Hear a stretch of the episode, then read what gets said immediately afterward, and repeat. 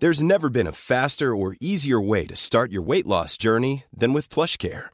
PlushCare accepts most insurance plans and gives you online access to board-certified physicians who can prescribe FDA-approved weight loss medications like Wigovi and Zepbound for those who qualify. Take charge of your health and speak with a board-certified physician about a weight loss plan that's right for you. Get started today at plushcare.com slash weight loss. That's plushcare.com slash weight loss. plushcare.com slash weight loss. Hi, I'm Daniel, founder of Pretty Litter. Did you know cats tend to hide symptoms of sickness and pain? I learned this the hard way after losing my cat, Gingy. So I created Pretty Litter, a health monitoring litter that helps detect early signs of illness by changing colors, saving you money and potentially your cat's life. Pretty Litter is veterinarian developed, and it's the easiest way to keep tabs on your fur baby's health right at home. Go to prettylitter.com and use code ACAST for 20% off your first order and a free cat toy. Terms and conditions apply. See site for details.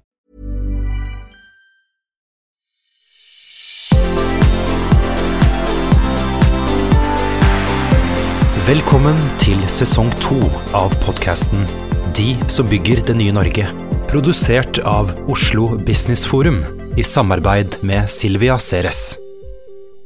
Hei, alle sammen. Eh, Her er Silja Ceres med Oslo Business Forum sin podkastserie om de som bygger det nye Norge. Og i dag har vi en eh, For det første så har vi et lite stemmeproblem hos meg. Det får dere leve med. Eller nyte min eh, Nina Simone etterligning. Eh, Men vi har en fantastisk spennende gjest i dag. I dag også. Og det er Kristine Beitland, som i dag jobber som direktør for myndighetskontakt hos Microsoft, men tidligere var leder for Næringslivets sikkerhetsråd. Kristine, velkommen. Jo, tusen takk. Takk for at jeg fikk komme. Så bra. Du, jeg har hørt deg snakke for eh, jeg tror det er eh, fire år siden, tre-fire år siden, eh, mens du var i ditt, din forrige rolle da, i Næringslivets sikkerhetsråd.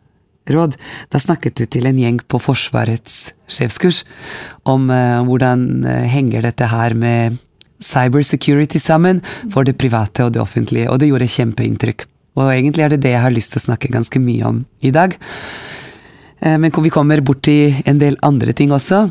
eh, Blant annet eh, din teknologioptimisme som har ledet deg nå til jobben i Microsoft. Som jeg syns er veldig, veldig bra.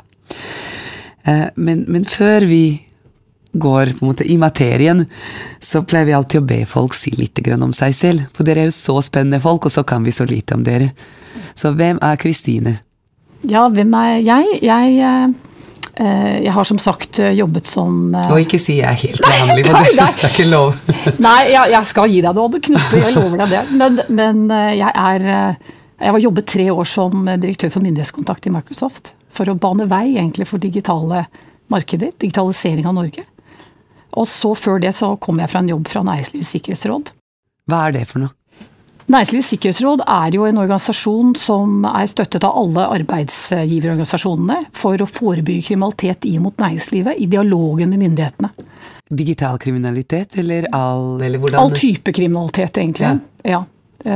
Både i næringslivet og mot næringslivet. Ja. Men det er klart temaet i dag med informasjonssikkerhet er jo, blir jo mer og mer aktuelt. Ja. Eh, Så dere har blitt på en måte cybersecurity-muskelen til det private næringslivet i Norge, på en måte? Ja, jeg tror altså Næringslivets sikkerhetsråd, slik jeg kjente det når jeg var der for eh, tre år siden, da, det var jo at det var denne økende fokusen på informasjonssikkerhet.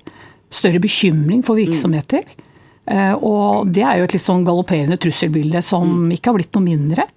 Eh, Og så har man mørketallsundersøkelsen, som er en av de få undersøkelsene i eh, Norge som eh, tar en temperatur på hvordan det står til med informasjonssikkerheten på virksomheter i Norge.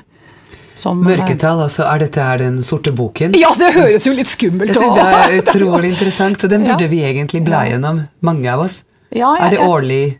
Nei, det er annethvert år den eh, gis ut, og den gis ut til neste år. Jeg hadde jo kanskje sett at den faktisk ble gitt ut hvert år, Ja. fordi det går så fort. Og den Eh, forteller om angrep på norske aktører. Ja, den stiller noen sånne spørsmål om eh, man har opplevd eh, angrep, om man har anmeldt forhold til politiet f.eks., om man har opplevd økonomiske tap i forbindelse med angrep. Så jeg syns eh, den, den gir deg et bilde av hvordan det er. eh, Og eh, vi kan vel si at bildet er egentlig todelt, da. Vi, egentlig, vi snakker egentlig om de som eh, vet at de er angrepet og jobber i forhold til det, og de som kanskje lever i naiviteten om at eh, de tror ikke de er angrepet, det er bare noe som skjer med Statoil. Eh, eller andre store virksomheter. Og det, det er jo et veldig feil bilde av hva som egentlig foregår. Har ikke det blitt en sånn standard uh, hva skal jeg si, floskel om at det finnes to typer selskaper? De som uh, har blitt angrepet, og de som ikke vet det ennå? Ja, ja, det er, det er, det er, det er nettopp det. det. er litt viktig. Så jeg syns at den jobben ga meg jo en veldig interesse for det feltet der, da. Men du, før, ja. før, du, før, du, går bort fra deg selv og inn mot sikkerhet, jeg prøver å huske, hva er det Økokrim også? Nei, jeg jobbet 16 år i, i uh, politiet, og da ja. var jeg heldig og ledet organisert kriminalitet i Politidirektoratet. Ja. Og så var jeg uh, prosesseier eller en stabssjeffunksjon i Politiets utlendingsenhet. Ja. Uh, og da må jeg jo kanskje si sånn ledelsesmessig da, at jeg fikk jo en veldig spennende utfordring som Det var krevende, men, men for meg var den veldig spennende. og da ble egentlig satt inn som stabssjef med et team for å svare på tilsyn, for det hadde vært en brann eh, ved Politiets utlendingsenhet, som er da det eneste eh, Hva skal jeg kalle det? Det er jo den eneste ikke fengselsinstitusjon, men altså det er jo det som politiet forvalter, som ikke er varetekt eh, av de som er varig utvist og de som skal ut av landet. Og det er jo et kjempeansvar å forvalte. Eh, og vi, jeg ble satt inn for egentlig å rydde opp og svare tilsyn. Alt fra fengselsdirektør? ja, ja, altså det, det, det, var jo det som skjedde, var jo at når vi kom dit, så måtte jeg jo rett og slett uh, sette, sette, ledelse. Ja. Uh, og det var også en sånn øvelse i å Du lærte du om ledelse der? Eh, nei, jeg, ja det gjorde, lærte jo masse der. Eh, jeg kom jo dit, jeg var litt ydmyk, for jeg sa jo at jeg som gammel aktor da, så har jeg jo satt mange i fengsel. Men jeg har jo aldri drifta et fengsel, så skal jeg inn og gjøre det, så må jeg ha en god stab. Og da fikk jeg med meg eh, flere, eh, blant annet en som, eh, som hadde, hadde ledet et større fengsel selv, fra Justisdepartementet, og dyktige folk. Og sammen med de som var eh, ledelse på, på selve utlendingsinternatet, så fikk vi til å bygge opp fengselet. Vi hadde risikoanalyser.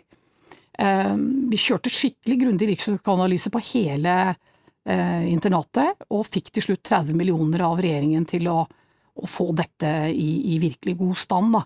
I den stand det egentlig burde vært. Man, man, så vel på det som en form for varetekt, men det var jo egentlig et Det burde jo fulgt de bestemmelser og de rammene for et fengsel. Så Men jeg tenker så det var jo en Dette er ikke eh, digitalisering, men det er likevel spennende ledelsesutfordring. For jeg tenker at antagelig Altså, du leder selvfølgelig dine ansatte, men på en måte må du også lede innsatte. Altså, det er en kulturreise, tenker jeg, hvis du skal få orden på de strukturene. Og hvordan i all verden gjør man det? Nei, altså det, det, var jo masse jeg måtte lære der. Eh, hvordan har du vaktlister i forhold til å følge de opp, hvordan er rutinene i forhold til å ivareta sikkerheten til ansatte og innsatte. Og de innsatte, av at det hadde vært eh, var forhold der, da, og hvor tilsyn var inne, Branntilsynet, så hadde vi jo da måttet flytte på en del av de innsatte. Og da var jo Oslo politidistrikt eh, behjelpelig eh, og hjalp oss der. Så, sånn at eh, det var jo eh, ganske kaotisk, vil jeg kanskje si, som det av og til er. Og, men det er jo da man egentlig får prøvd seg litt, da. Yeah. Eh, og, og, jeg tror at eh, Og så må man være ydmyk til de, hva folk yeah. kan rundt dem. Folk kan ikke se deg på podkast, men det er synd. for jeg tror liksom, du er så langt unna det bildet her i hodet mitt av en fengselsdirektør som det går an. Altså en vakker, nett, blond, elegant dame som virker egentlig ganske mild i formen.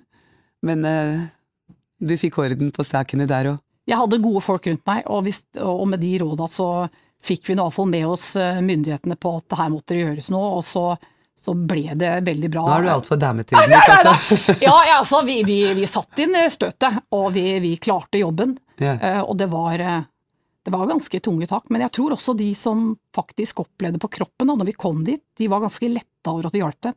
Yeah. Og det var kanskje det som ga størst verdi. At de vaktsjefene der ute følte at eh, det, det, her eh, var med på å hjelpe deres hverdag. Ja. Systemer Så, som funker er veldig mye bedre enn systemer som ikke funker. Ja, ja, ja. Og vi gjorde alt fra å ja.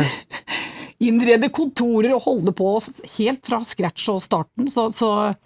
Eh, det viser bare at du må, du må vise at du tar i et tak. Da er folk villige til å Ja. og gå den ekstra bilen Vite hvor du vil, og tidlig Ja. ledelse, tenker jeg. Hva er det du øh, er ekstremt god på?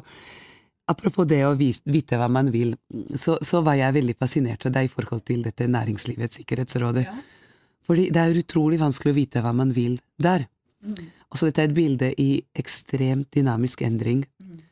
Um, de nye sårbarheter blir bare større og større og mer og mer uoversiktlige. Jeg sitter selv da blant annet i styret til en stor bank, og i styret til en stor, eh, mellomstor børs. og det fascinerer meg hvor mye tid vi etter hvert bruker på cybersecurity. For eksempel i et formelt styremøte, hvor eh, for eksempel eh, nå, nylig med eh, dette viruset NotPetya, som lammet absolutt alle selskaper som hadde aktivitet i Ukraina. Måtte, og mange av de selskapene er for eksempel kundene av denne banken, eh, og de mister så å si all sin forretningsinformasjon.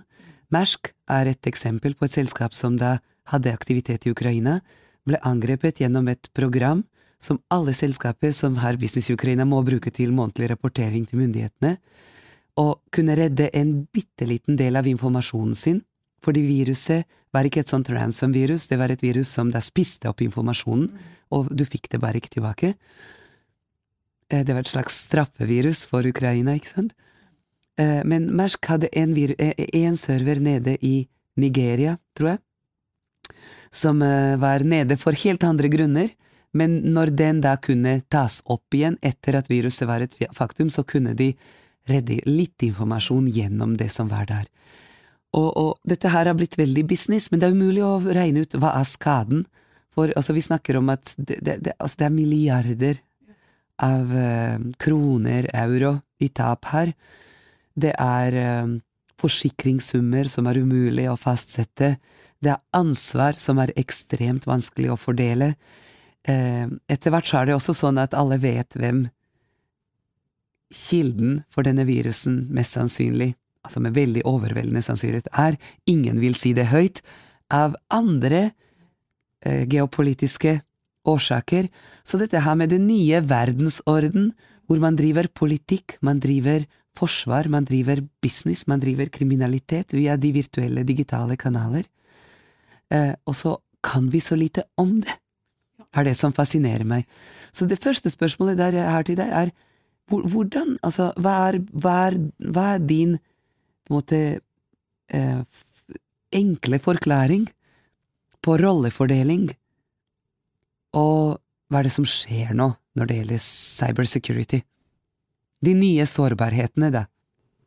Nei, altså vi eh, Ettersom vi er en så stor eh, global aktør, da, så, og med så mange kontaktpunkter inn for hva vi kan se av eh, angrep på data, for vi bruker jo Nå snakker du Microsoft. Nå, hvis jeg snakker med Microsoft-hatten nå på hva Ja. vi ser, så er Microsoft i, i veldig stor grad førstelinje for angrep.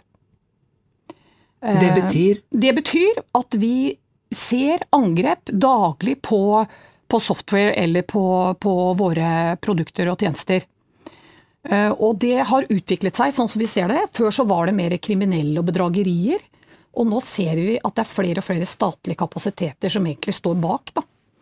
Eh, Og jeg så en eh, I fjor så Altså, de bruker det rett og slett som et politisk verktøy? ja, det er en sammenblanding. Det er det du er inne på. Altså, det er kompleksiteten i det.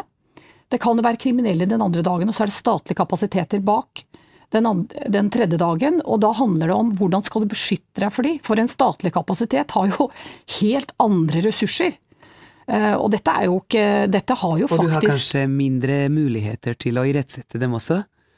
Ja, altså du må jo Jeg kan jo si at uh, the breaking point for Microsoft sånn sett da var jo tilbake i 2014. uh, når eh, Sony Pictures uh, fikk et massivt angrep. Altså folk ansatte kom på jobb og skulle skru på PC-ene sine, og så var jo Det var ikke mulig å få tilgjengelig noen som helst av dokumenter. Hele virksomheten var lammet. Eh, Og Fortune Magazines var jo kjapt ute og sa dette er liksom hack of the century. Og da viste det seg, da, når man begynte å se litt bakover her, at eh, mest sannsynlig så sto jo nordkoreanske myndigheter bak.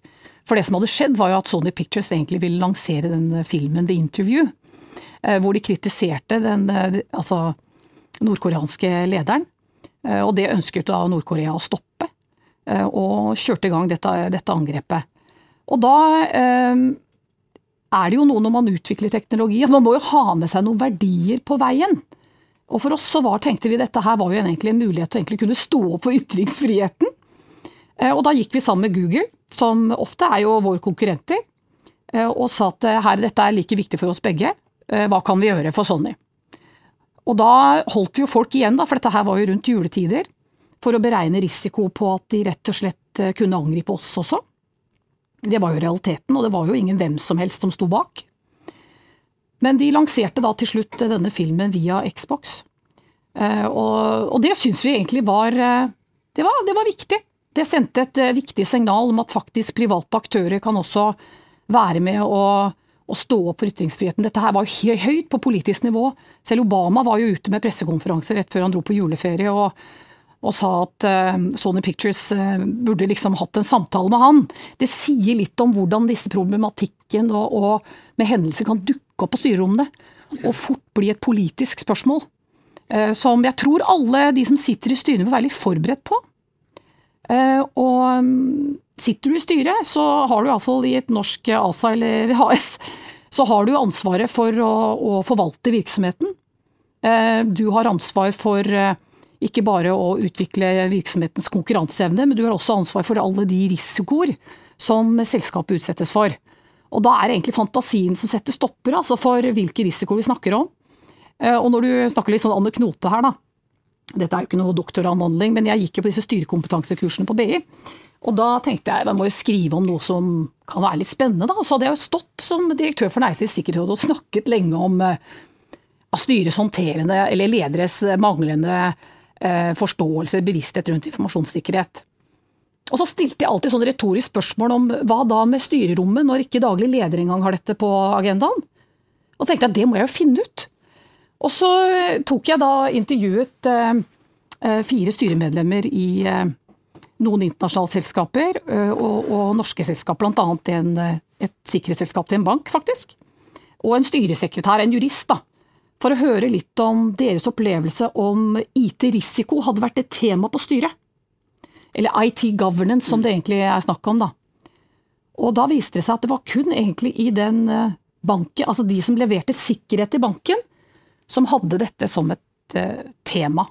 Ja. Uh, så, og det, men dette er jo noen år tilbake nå. Ja, jeg tror det har vært en ekstrem jeg, endring i løpet av siste tolv måneder.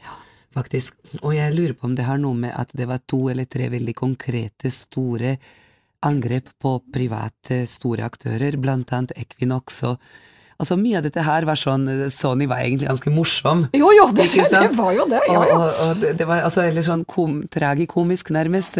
Husker du det andre angrepet hvor uh, det var et sånt uh, datingtjeneste som jeg ikke kommer på navnet på nå, men Poenget var at det var en datingtjeneste for de som allerede er gift. Så når du skal oh, ja, ha et forhold på si, ja, ja. så er det der du går og finner eh, en date. Og så hadde da noen av disse her, jeg tror det var rett og slett en sånn Illuminati-gruppe, altså disse hacktivist, som også vi kan snakke litt om, som begynner å ta, eh, eh hva skal jeg si, rettigheten eller rettferdighet i sine egne hender, så de hacka seg inn og de publiserte medlemslister hos disse folka, og dette ledet til ganske mange skilsmisser, plutselig. Og det, det, det var saftige skriverier, det er kanskje et og et halvt år siden. Sitter jo og, og flirer litt, men, men, men, så, men, så, hører du at sånne ganske alvorlige folk som han Jim Clapper, eh, sikkerhetssjefen selv, ikke sant, i USA, som nylig ble sagt opp av Donald, han eh, ble spurt nylig i en lunsj hva er din største bekymring, hva er det som holder deg våken om natta, du som vet om alt det skumle om natta, da? Og han sier sa in order of priority, så er det cybersecurity, eller cyberterror, som nummer én, og um, failure of nation state som nummer to. Han ser at den globaliseringen spiser opp nasjonale evner til både kontroll og sikkerhet, men enda mer er han bekymret for cybersecurity, og det tenkte jeg var fantastisk å høre fra en som ham, og det tror jeg begynner å gjøre inntrykk, da, for disse styrefolka og ledere. Men hvordan i all verden skal man lære seg dette her, er mitt spørsmål, og jeg tenker at altså bare det å høre en liten rapport om en sånn eh, enkeltvirus, da, så hører du sånne treordsforkortelser som DOS og Trojan og en, altså, Det er nok til å ta fra ja. enhver lyst til å høre mer. Så hvordan begynner man? Hva skal man, hva skal man lese? Hva skal man lære? Nei, jeg tror det første man må begynne å gjøre, det er jo å prøve å sitte dette her eh, litt på agendaen. Eh, og jeg tror også det har vært en veldig god utvikling. Når jeg kikket litt på dette, så sammenligner jeg med en amerikansk undersøkelse. Hvor nettopp det du sier nå, at de hadde pga. massive angrep plutselig fått dette høyere opp på agendaen. Rett og slett. For det handler jo om å leve eller overleve. Og du kan jo si at jeg sier sånn, vi, snakker om digital transformasjon og disrupsjon, ikke sant, det fantastiske som skjer, men det skjer en annen disrupsjon også. Og det går på at det kommer nye sårbarheter som vi snakker om nå. Uh, innenfor sikkerhet og personvern. Uh, og det gjøres jo mye i forhold til også personvern da. Nå, nå med den nye EUs uh, eh, forordning for personvern som kommer, altså GDPR som mange snakker om. Så har jo Datatilsynet, mange har jo gitt ut gode veiledere. Og jeg tenker også hvis du går på cybersikkerhet, og kanskje den som er mest kjent, da, WannaCry eller WannaCrypt-saken, eh, hvor det var massive angrep i 100 land, ikke sant? Kan du si to ord om det? Hva var det? Eh, ja, det var jo det, et, det, det, jo, det, kunne jo nesten vært et egen podkast i seg sjøl, det, det, angrepet. Men eh, kort fortalt så var det jo da eh, Det var jo en eh, rett og slett eh, hvor man prøvde å, å utpresse kunder ved ransom hvor man måtte betale bitcoin for å få tilgang tilbake på dokumentene sine. Eh, og det vi så da, var at det begynte jo i, eh, i England, så spredte det seg veldig fort, altså til 100 land. Hva brukte de for å spre det? Ja, det som, det som, hadde skjedd, det var jo at eh, angriperne hadde jo stjålet en sårbarhet fra National Security Agency, altså i USA, NSA en sårbarhet som NSA da egentlig hadde sittet på. En sårbarhet vi hadde publisert hadde vært eh, stjålet faktisk eh, litt tid i forveien.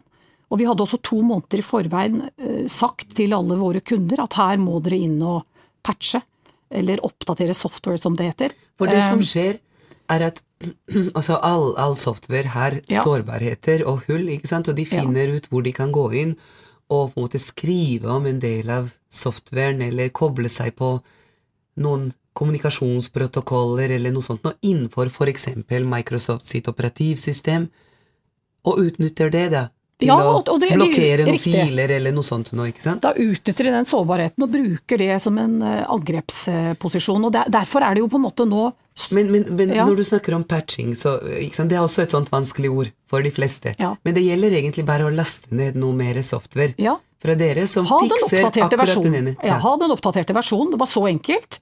Uh, men så viste det seg at det var jo ikke alle som gjorde dette her. Og dette er jo det hovedrådet også til Nasjonal sikkerhetsmyndighet patche, patche, patche og oppdatere softwaren din. Det er patche jo, er et godt engelsk ord for å lappe. For å lappe, ja. Lapp med å oppdatere. Bruk ja. den siste versjonen. For det er jo en grunn til at vi utvikler nye versjoner hele tiden. Det er for å møte alle de nye angrepene som vi har lært mer av. Mm. Og det bruker vi jo teknologi til å lære av, ikke sant. Ja. Jo, kan, vi, kan, vi, introdusere et ja. begrep til som jeg tror er litt nyttig for folk å vite? For her er tiden svært kritisk, ikke sant? Det kan dreie seg om timer men i hvert fall den første dagen et angrep blir kjent, altså zero day ja. Eh, attacks, de er ekstremt verdifulle både for angriperen og for Og de selges på den sorte børsen for mange tusen dollar. Eh, de kan bestilles, videre. Men kan ikke du bare si hva, hva er zero day, og hvorfor er det spennende? Ja, da, da kan jo sikkert du mer om zero day enn det, det. Ja. Men altså, jeg tror det er Tidsmomentet her er jo super, superviktig, som gjør det kanskje enda mer komplisert, da. Eh, å vite hvor du skal eh, søke råd, og være forberedt. Gjøre de risikovurderinger på hvilke, hvilken informasjon og verdier du egentlig sitter på. Det er vel ofte det vi ser er eh, litt av utfordringene. At folk ikke vet. Men det tenker jeg at med, med iallfall det kom, som kommer av nytt rammeverk nå, både av, av EUs personvernforordning, som vil kreve at du skjønner hvilken data du sitter på, at du klassifiserer dataen din. Eh, også verdien på data når det kommer et, eh, et nytt cybersecurity-direktiv også, som jeg håper vi får eh, implementert også i mai i Norge. Så legger jo lista høyere, og der er det jo Da må du iallfall gå inn i materien. Det er store konsekvenser egentlig hvis du ikke mm. gjør noe i forhold til risiko og risikovurderingene. Mm. Så så lenge du gjør det, og agerer og har et apparat for å agere på det, så, så er du jo bedre rusta enn en, en veldig, veldig mange. Læringen fra WannaCry, da, det er jo også som vi er veldig opptatt av mer sånn politisk, da. Det er jo skal myndigheter kunne sitte og holde på, på sårbarheter? Altså ikke fortelle verden om det ja, så fort som overhodet mulig? Jo, sitte mm. på sårbarheter og holde på de, slik at de på en måte er At de blir gjenstand, sånn som her, da. For å bli frastjålet. Det, det, gjør jo at kompleksiteten blir jo enda større, da, ikke sant. Eh, for vi har jo hatt den policyen at vi vil være åpne og transparente. Vi går ut og sier her er det sårbarheter, nå må dere inn og patche. Derfor også har vi jo liksom eh, hele tiden konstante oppdateringer. Du, som er en mm. ja. Uh, samtidig, ikke sant, dere er ekstremt aktive nå på skien, og skien er den nye infrastrukturen. Det er effektivt, det er sikkert, sikrere på mange måter, men liksom, det er mange som sitter igjen med eh, spørs det spørsmålet tør jeg flytte dataene mine til skien, eh, hva er pros and cons eh, i forhold til er det i Norge eller er det et annet sted, har vi andre regler, kan ikke du snakke litt om Eh, hvordan beskytter vi både vår identitet og våre data når vi da bruker denne her felles infrastrukturen? Nei, altså eh, Med skytjenester, som du sier, da, så ber vi jo egentlig folk stole på oss eh, mer. Og for Microsoft så handler det der om at, at folks tillit, tillit, til teknologien og tillit til skyen. Og, og, vi skjønner at mange er litt sånn dette er nytt, og mange er bekymra. Liksom, det blir litt som banken. Skal jeg sette all informasjonen min i banken og stole på at banken forvalter det? Eh, og det må man ta på alvor. Så vi jobber jo konstant med å fordi hele grunnmuren vår er jo at folk stoler på oss når det gjelder sikkerhet og personvern. Eh, og da handler det om alt fra det teknologiske, eh, også litt den derre følelsen av usikkerhet som vi har sett i forhold til å prøve ikke bare å ivareta sikkerhet med hensyn til kryptering når dataen er i et rest, når den er under transport etc. Det er jo kjempeviktig og alt det vi har av eh, teknologisk, altså sikkerhetsmessige ting innebygd i våre produkter og tjenester. Men også det at folk lurer på hva, hva skjer med dataen min, hvordan forvalter du dataen min? Mm. Er du åpen om hva som skjer med dataen min? Så vi har jo etablert egne sånne transparency-sentre, vet du. Mm. For, for, eh, hvor Nasjonal sikkerhetsmyndighet eller Datatilsynet kan komme inn og se hva gjør, vi, hva gjør Microsoft på alle mulige sikkerhetsfronter. Mm. Eh, hvordan er det i forhold til source-koden, er det noen bakdører her? Mm. Og, og, det kan du si, hvorfor må vi gjøre det? Eh, men det er rett og slett for at folk har en opplevd utrygghet som man må ta på alvor. Og, og jeg må si også etter Snowden-avsløringene så, så, kan du si at mange meninger om mm, det. Mm, som men, i hovedsak går også på det, ikke bare ytringsfrihet, men dette med at myndighetene kan ha tilgang til data som andre ikke Jo, så gjaldt det jo liksom tillit til amerikanske selskaper. Mm. Og det er klart, eh, man måtte jo jobbe på, på, spreng for å etablere en tillit og være uh, veldig tydelig på hva, hva er det vi gjør for å sikre dine data. Og det å være tydelig på at uh, vi eier ikke dine data. Det er du som eier dine data og, og, og vet hva som skjer med dem. Så eierskapet er, er også viktig i forhold til, til, personvernet. Og vi har gjort en del da, for å stå opp for kundens personvern. Mm. Vi snakker jo ikke bare om det. Vi har jo fire ganger de siste fire årene gått mm. i søksmål mot amerikanske myndigheter som sitter langt inne, ikke sant. Mm.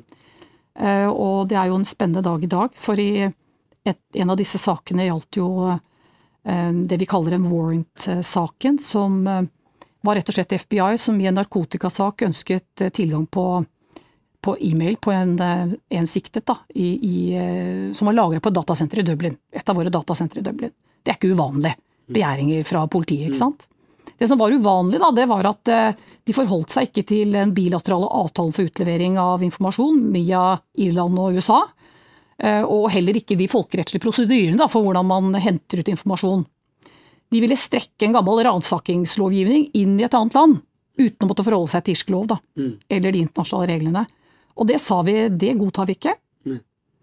Um, dere må forholde dere til prosedyrer som er etablert. Vi kan ikke ha cowboytilstander i det digitale rom. Og da tapte vi første instans. Uh, og så vant vi ankeinstansen, og FBI ønsket en ny prøvelse der, det fikk dem ikke. Og nå har de da anket til Høyesterett, og Høyesterett eh, skal vel egentlig i dag, tror jeg, ta stilling til eh, hvorvidt eh, Dette er høyesterett i Irland, Det er i USA. i USA. Ta stilling til hvorvidt de skal behandle den saken. Så det blir veldig spennende. Eh, Inntil da så står saken fast. Ikke lett for en stakkars høyesterettsdommer nei, nei, heller. nei, og det er jo veldig få saker som slipper igjennom, men, men eh, jeg mener det er en milepæle da for mm. pers altså våre kunders bestemmer? Ja, også fordi man Mm. kan ikke, amerikanske myndigheter kan ikke bare definere oss som et amerikansk selskap og hvor enn dataen befinner seg i verden. Eh, automatisk få tilgang til den ved kraft at vi er et amerikansk selskap. Man må ha spilleregler her, eh, og, og det er vi opptatt av. Og, og eh, det er et tema som jeg tror Hvis du løfter det temaet opp, da, så handler det egentlig om Når du snakker om nasjonal sikkerhet, som veldig mange er opptatt av, når vi snakker også om statlig angrep og alt det der, så er jo det superviktig. og Det ligger litt i ryggmargen min, og at jeg skjønner at det vil man beskytte seg mot. Men man er i et demokrati nødt til å av, altså, balansere det i forhold til eh, krav på personvern, ytringsfrihet, som vi var inne på på. vi på grunnleggende verdier, og det har jeg egentlig lyst til å be deg si to setninger om. For det som fascinerer meg, er at eh, folk har en veldig sånn Ole Brumm-holdning til dette med personalisering Ja. versus personvern. Altså, det er sånn at jo mer informasjon du gir om deg selv, så kan du få bedre tjenester og mer presise liksom, skreddersøm rundt ting. Um, men det er klart at de dataene kan brukes både til kommersielle og politiske og andre uh, årsaker. I utgangspunktet så tror vi ikke det skal gjøres, men jeg tror det kommer til å bli større og større kommersielle drivkrefter, hvor folk kommer til å få tak i informasjon blant annet fra åpne kanaler, til å bruke dem til andre ting enn annonser, som det brukes til i dag. Eh, Hi, I'm Daniel, founder of Pretty Litter. Cats and cat owners deserve better than any old fashioned litter. That's why I teamed up with scientists and veterinarians to create Pretty Litter. Its innovative crystal formula has superior odor control and weighs up to 80% less than clay litter. Pretty Litter even monitors health by changing colors to help detect early signs of potential illness. It's the world's smartest kitty litter. Go to prettylitter.com and use code ACAST for 20% off your first order and a free cat toy. Terms and conditions apply. See site for details. det går ikke an å liksom ha det ene uten, uh, uten andre, og folk er egentlig ganske, uh, hva skal jeg si, lite bekymret, eller de, de gir fra seg informasjon på en måte som de altså, Vi skriver under kjempelange kontrakter som vi aksepterer, ikke Ja, sant? ja. På Facebook og alle andre steder uten å ane hva vi har egentlig gitt bort. Hvordan hjelper man folk å forstå på en måte deres krav på data, deres rett til å slette seg selv. Det var en spennende sak i EU hvor en mann ville slette seg selv fra Google sine søkemotorer. Google sa nei, det er historien, vi skriver den ikke om. Hvem har rett? Tenker Europa og USA veldig forskjellig? Har, har du liksom noen korte Altså, dette er grunnleggende verdier på, tenker jeg, din unike identitet. Og anonymitet, kanskje. Jeg, jeg tror for, eh, for meg så handler det litt om når, når du utvikler fantastisk teknologi, så må du følge med noen mer grunnleggende verdier. Og jeg tror at hvis du er en, eh, et større selskap, og, og som oss som er en av verdens største på sky, da, så er man nødt til på en måte å gjøre seg opp noen tanker. Hva, hva skal de verdiene være? Og så må du stå ved de. Og så må du være superåpen om eh, hva er det som skjer med dine data. Du må jo vite hvor dine data er, f.eks. Eh, det, det er jo viktig. Og det syns jeg egentlig man skal ha krav på hvis man eh, skriver en avtale at man må vite hvor den eh, dataen i utgangspunktet er. Altså når du sammenligner eh, USA og Europa, det er jo vanskelig å sammenligne tall, men man kan jo si sånn mer generelt at vi har et veldig godt personvern i Europa, altså. Og jeg er veldig glad jeg, for det, den eh, EUs nye personvernforordning. Den setter jo lista veldig høyt, som gir beskyttelse til meg og deg i forhold til eh, disse verdiene. For jeg, jeg tror sånn som deg at veldig mange tenker jeg har jo ikke noe å skjule. Hvorfor er digital grensekontroll eh, et problem? Lytting inn, på, inn og ut på fiberen? Jeg har jo ingenting å skjule. Eh, Men, men det er noe med at eh, det er verdier som må balanseres, og, og det er ikke noe dilemmaer. Men i alle demokratier så må de balanseres. Eh, Og, og vi står jo litt, sånn, litt midt i, i forhold til dette her.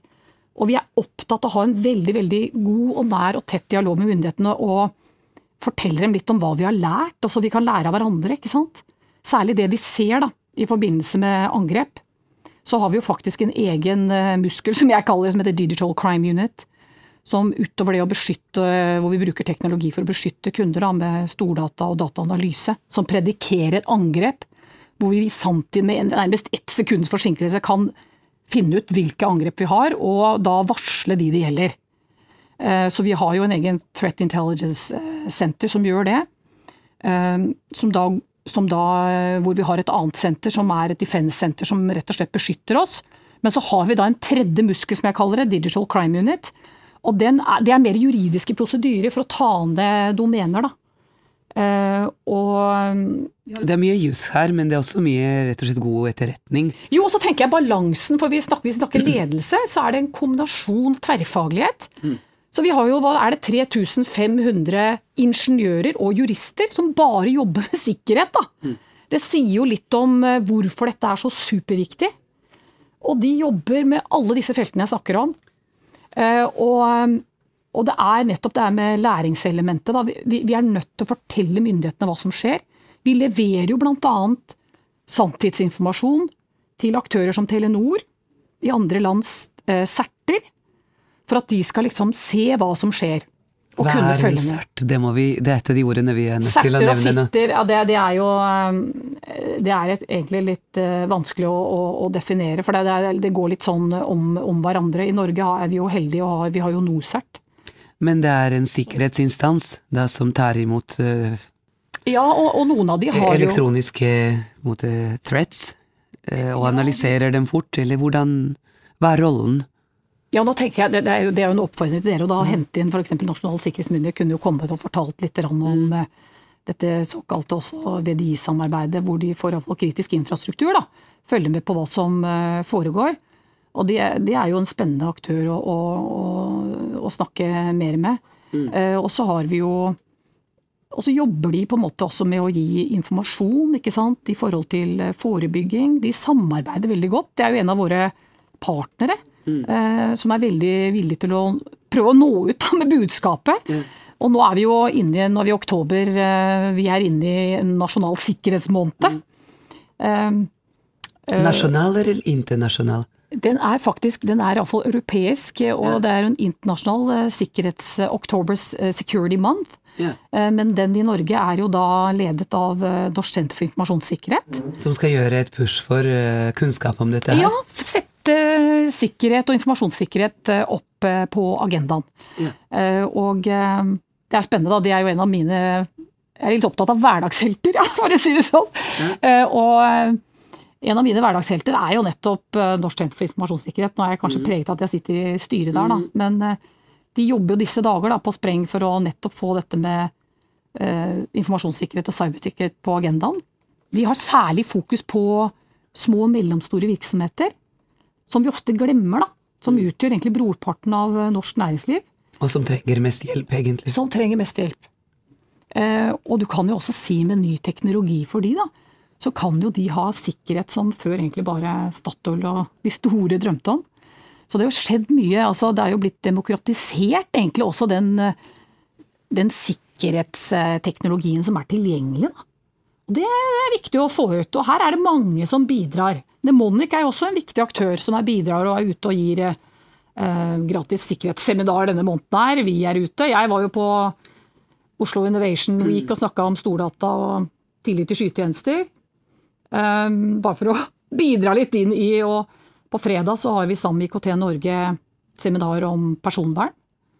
Med Datatilsynet er aktivt inne.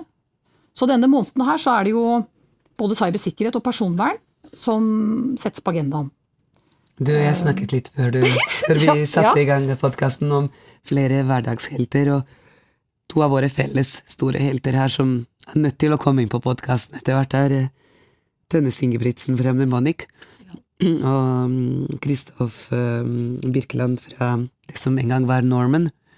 Og Norman er et morsomt eksempel, eh, syns jeg, for en gang i tiden var vi kanskje ledende i verden på cybersecurity gjennom Norman og sandbox-konseptet, men så har vi liksom ikke fortsette å vokse det like aggressivt som noen av de store aktørene som Semantic og Norton og sånt, og så blir det vanskelig fra lille Norge. Så mitt spørsmål for litt av poenget med denne podkasten er de som bygger det nye Norge, og en av premissene er at jeg tror vi er nødt til å gjøre det på vår unike måte. Ja.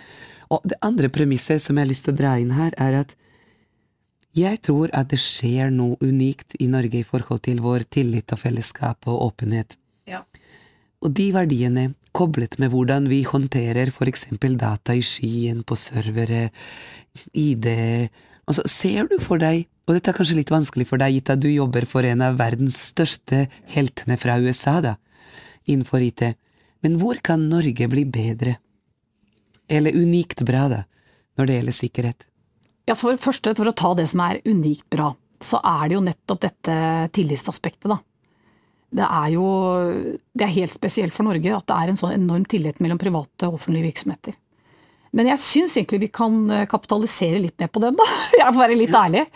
Eh, og mm, hvis du setter den i et mer sånn perspektiv med og dette her å legge til rette for innovasjon og, og Både i privat og offentlig virksomhet så kunne man jo nettopp sett på dette med, med eh, sikkerhetsperspektivet. Eh, og det er jo en unik mulighet også for innovasjon i Norge. Altså Vi er en liten, åpen økonomi. Vi har en veldig tech-savvy befolkning, hvis du kan eh, si det på litt sånn eh, litt populistisk. Altså veldig interessert. Da. Vi adopterer teknologi eh, raskt. Og vi har ganske klare rammer fra myndigheter. Vi har myndigheter som også er opptatt av å fonde innovasjon. Så hvorfor ikke ta denne grobunnen også Nemonic er jo dem som sitter og hjelper Nasjonal sikkerhetsmyndighet ved alvorlige angrep. Vi er også inne og bistår og varsler om angrep. Sånn på en måte den samhandlingen, hvordan kan man i tettere grad møtes? Og ikke bare gjennom kritisk infrastruktur, men hvem når de små og mellomstore virksomhetene, da? Um, for hvis du tenker på Norge som en eh, sveitserost, for å si det sånn, på nasjonal sikkerhet, så er det jo disse hullene som utgjør ikke bare de store norske globale altså selskapene, men det er jo de små og mellomstore virksomhetene som utgjør det. Og summen gjør at vi får god nasjonal sikkerhet. Så, og det snakker mange om, da. Gjørv-kommisjonen, ressursene må finne hverandre. Jeg er litt opptatt at de må tas i bruk. Eh, og det er kommet gode initiativer. Regjeringen kom jo ut eh, før sommeren med en eh, IKT-sikkerhetsmelding. Jeg satt jo i Sårbarhetsutvalget, som var en oppfølging av den. da. Og der har man jo også i den forbindelse foreslått et såkalt privat-offentlig forum og så har man da vist til litt sånn de med kritisk infrastruktur. Og tør man der å tenke kritisk infrastruktur for fremtiden, som er bl.a. sky, da, for å være litt ærlig. Du kommer ikke utenom det. Eh, å invitere inn rene kommersielle selskaper som oss. Å kunne tørre å tenke at vi vil noe mer utover det å tjene aksjeeiernes penger. Vi vil faktisk også kunne levere noe tilbake til samfunnet. For det var jeg opptatt når jeg kom inn i Microsoft. Altså, Hva ville Microsoft når de tok kontakt, hva ville Microsoft være for meg? Jeg hadde stått opp hver dag og gått på jobb for å bekjempe kriminalitet. Det måtte være noe mer enn bare businessen. Hva gjør de for å gi tilbake til samfunnet nå? Og her på sikkerhet så er det virkelig noe man kan gjøre sammen. Fordi, som jeg sa i stad, at vi, vi, vi er jo førstelinja. Det er vi som ser angrepene. Lenge før kanskje myndighetene gjør det. Eh, og hva kan vi lære av hverandre? Så inviter oss inn, da. Det var en liten sånn mm. oppfordring til rent politisk. Mm. Tør å invitere oss inn. Ikke bare tenk eh, norsk eh, Men jeg tror kanskje også å forstå rollefordelingen er det første steget for å kunne invitere folk inn, ikke sant? Og forstå hvordan man kan bruke hverandre på en effektiv måte. Kjempeviktig. Ja. Og jeg føler at også når det gjelder cybersecurity, blant annet i Forsvaret, så er det fortsatt veldig mange siloer som føler at de må fikse ting selv fordi man kan ikke stole nok på noen andre. Mm. Og det blir veldig vanskelig å, å håndtere verden ja, på, så, så, raskt som den endres, og på så mange nivåer mm. på den måten fremover, tenker jeg. Så det er veldig viktig i et sånt privat-offentlig samarbeid for tilliten at mm. roller er avklart. Mm. Og at man forstår hverandres roller. Og her er liksom forskjellen da, fra Silicon Valley jeg var jo der med Næringslivets sikkerhetsråd, eh, og så var det om massive angrep eh, mot større selskaper. Så spurte jeg han, jeg husker ikke om han var fra Google, da spurte jeg liksom ja, hvor er myndighetene i dette fora dere trer sammen da når alvorlige hendelser skjer? Så så han bare på meg, himla med øyet, det var helt liksom litt utenkelig akkurat på det forumet. Og, og, det tenker jeg det er kontrastene til Norge. For det hadde ikke vært utenkelig, men kanskje burde man gjort som England. Der er det jo et IKO hvor man drar inn selskapene direkte ved, ved, ved hendelser. Og tørre, tørre det, altså. Og det var jo Jeg syns de, de turte jo litt da med å sette meg inn i sårbarhetsutvalget fra Microsoft. Det var jo et skritt på veien. Mulig det er pga. din forrige rolle, for å være helt ærlig. Jo, det kan også være. Ja, men du, eh, vi nærmer oss eh, slutten på vår tilmålte tid. Og vi, eh, vi, pleier vel egentlig alltid å avslutte vi, altså Jeg må innrømme at jeg hadde lyst til å snakke litt med deg også om GDPR. Du nevnte det så vidt. Dette nye personvernforordningen fra EU.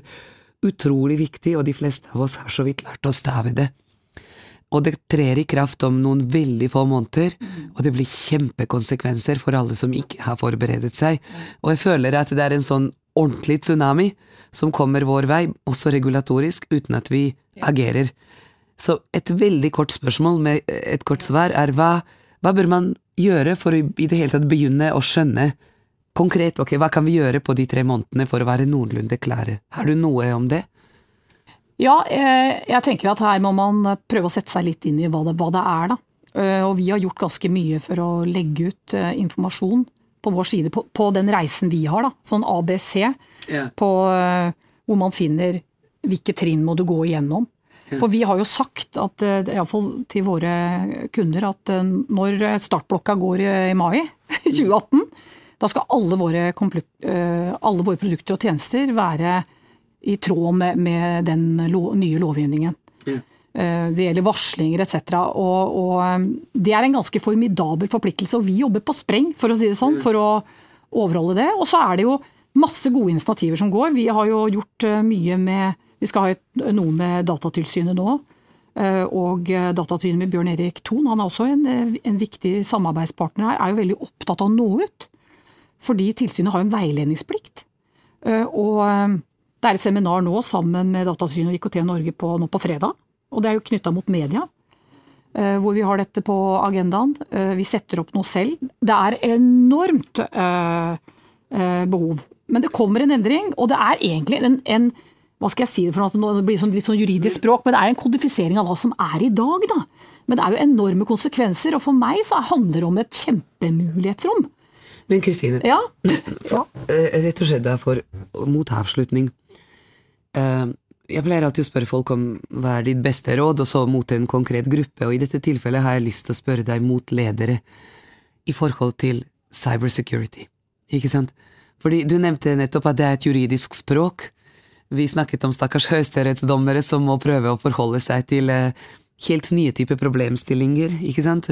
Hvem har ansvar i den virtuelle verden, og så videre, men hva, hva, hva skal ledere gjøre for å gjøre seg litt mer cyber resilient? Ja, de må ta eh, trusselbildet på alvor eh, og sette seg litt inn i det. det Hvordan? Jo, altså det er uh, både Nasjonal sikkerhetsmyndighet og kommer jo ut med årlig informasjon. Det gjør også Forsvaret, E-tjeneste. de kommer jo ut med Fokus 2017, og det samme gjør PST, som gir deg et aktørbilde. Og det er, noe, det er, noen eh, sider å sette seg inn i. Og så må man jo vite hvilke data man sitter på, og, og så må man følge også en del eh, råd fra bl.a. Nasjonal sikkerhetsmyndighet. Og så tror jeg at eh, her må man være litt opptatt når man bestiller, at man faktisk får den innebygde sikkerheten som man trenger. At man får innebygd personvern. Um, og dette er jo såpass viktig for ikke bare leverandører som oss, at vi ser på dette, dette er jo et konkurransefortrinn hvis du er god på dette her. For jeg tror jo og håper på da, at bestilleren blir så god, for å si det sånn, at det er det man ser etter. Eh, ellers så tror jeg ikke man tør å ta det i bruk. Risikoen er for stor. Eh, og for styrer og ledere så må man ha IT governance inne på agendaen. Det er ikke bare for banker. Og jeg, er, eh, jeg tror nok du ligger litt foran der i forhold til å sitte i styret i banker. Mm. Banker lever jo av tillit. De opplever dette og har opplevd angrep, daglige daglig angrep på kroppen hele tiden. Eh, så det er å, å ha bevisstheten rundt det, og så og selv om du på en måte hopper litt i det, selv om du føler at dette her eh, kan jeg ikke alt om, og tiltrekke seg folk som kan noe om det, eh, søke kunnskap i det også når man eh, setter sammen styrer. At man har med seg noen som har kunnskap om, om dette feltet, som kan stille de riktige spørsmålene. At man følger litt med på daglig leder, at daglig leder også sørger for dette her, og at det er bevissthet hos, de ansatte. For det, det, kan jo bli virkelig kompleks når det kommer i kombinasjon med angrep og, og um, social engineering, som vi kaller det, hvor man på en måte går også og vet mye om organisasjonen. Vi har sett det på noen angrep, at man, når man har utført angrepene, at man kjenner til organisasjonen. Mm. Så eh, de som har god sikkerhetskultur her, kanskje Statoil er jo en helt i så måte, da, de har jo god sikkerhetskultur. De kan spille videre på, på den, ikke sant. Og de har jo masse spennende på, på gang. Um, de jobber jo med digital transformasjon nå for 2020. Eh, mm. Eh, og eh, har syv store initiativer på gang. Så, så, der skjer det mye spennende. Jeg tror de er jo en av de som blir størst på sky og, og stordata fremover. Så følg med, her, her, skjer det mye. å se til de store, se utenfor deg selv. Mm. Ikke bare prøve å finne løsningene innad i virksomheten. Det tror jeg er et, mm. en feil mange gjør, da. Se på andre Skal finne opp hjulet på nytt, jo, jo. og det er virkelig unødvendig. Ja, Men noe som skalerer som bra som ja, software. Jo, jo, ikke sant. Ja. ja. Men du, tusen takk. Jeg, eh, jeg har lyst til å anbefale først en ekstern bok, og så kanskje din bok. Det er eh, Jeg har lest noe som heter The New World Order, som tar for seg de forskjellige former for cyberangrep, og det nye diplomatiet, som de sier. Og jeg syns det var veldig fin, sånn eh, lettlest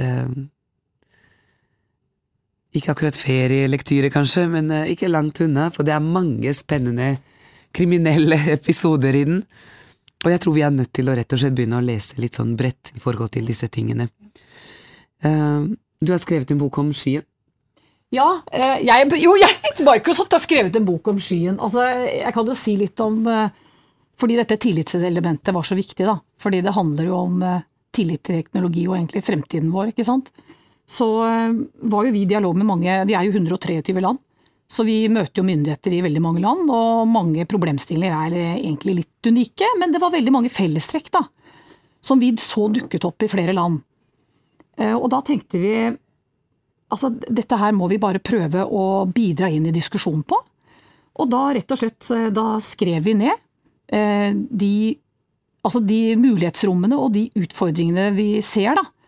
Og gjennomgangstonen for dette her da, det er at teknologien må være ansvarlig. altså Man er nødt til å ta på alvor sikkerhet og personvern.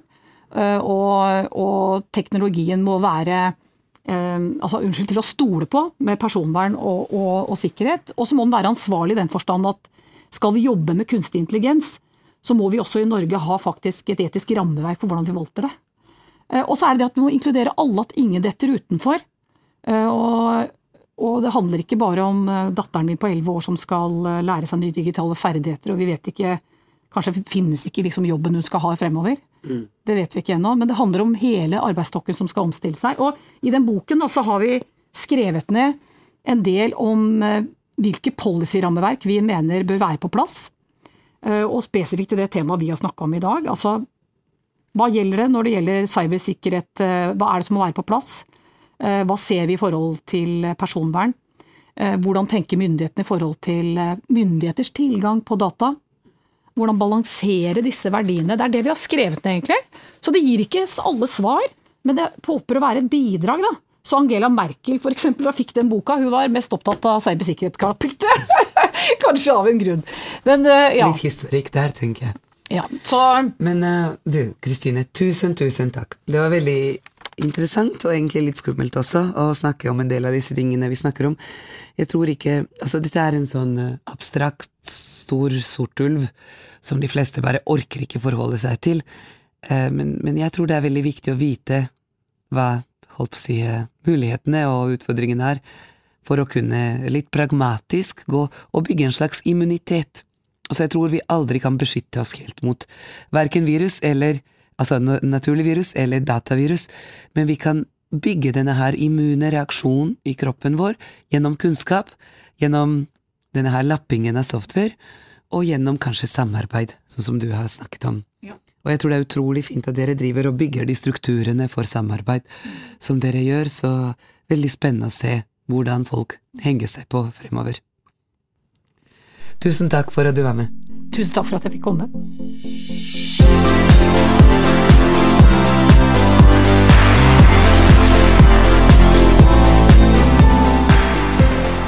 Tusen takk for at du hørte på podkasten om De som bygger det nye Norge. For flere episoder og annet innhold, gå inn på obforum.no.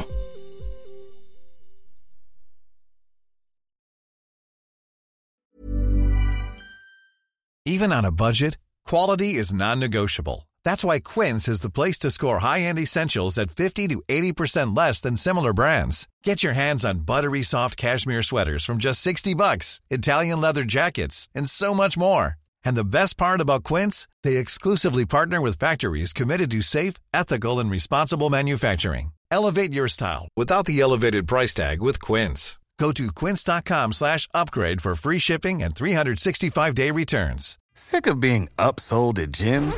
My guy, you're currently a base member. For $90 more, I can upgrade you to our Shred membership. For 130 more, you'll be a Swole member. And for just $300 more, you'll reach Sweat Platinum.